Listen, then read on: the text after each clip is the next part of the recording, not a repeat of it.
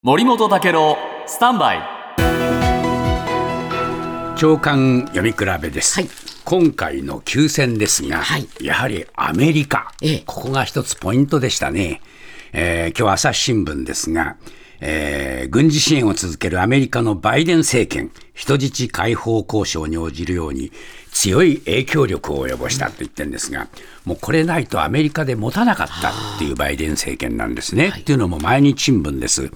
えーバイデン政権にとってですね、このイスラエル軍による攻撃で民間人の犠牲が拡大するので、アメリカ国内ではイスラエルに肩入れするバイデン政権に対応に批判が高まっていたと。もうこういうふうに書いています。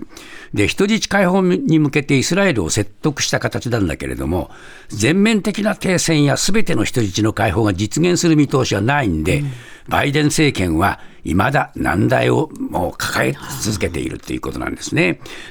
で、背景にあるのはですね、若年層を中心とした有権者が批判を強めていることで、NBC がこの11月の19日に公表した世論調査で、バイデンさんの支持率は最低の40%を記録した。そしてガザの対応を支持するのは全体の34%。特に18歳から34歳では70%がバイデン政権の対応を支持しなかった。まあ、こういう状況があるんで、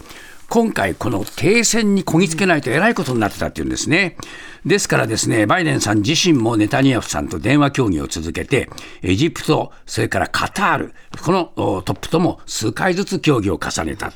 で、10月の25日のカタールの電話協議が、まあ一つの決め手になって、イスラエルがこういう形で譲歩した。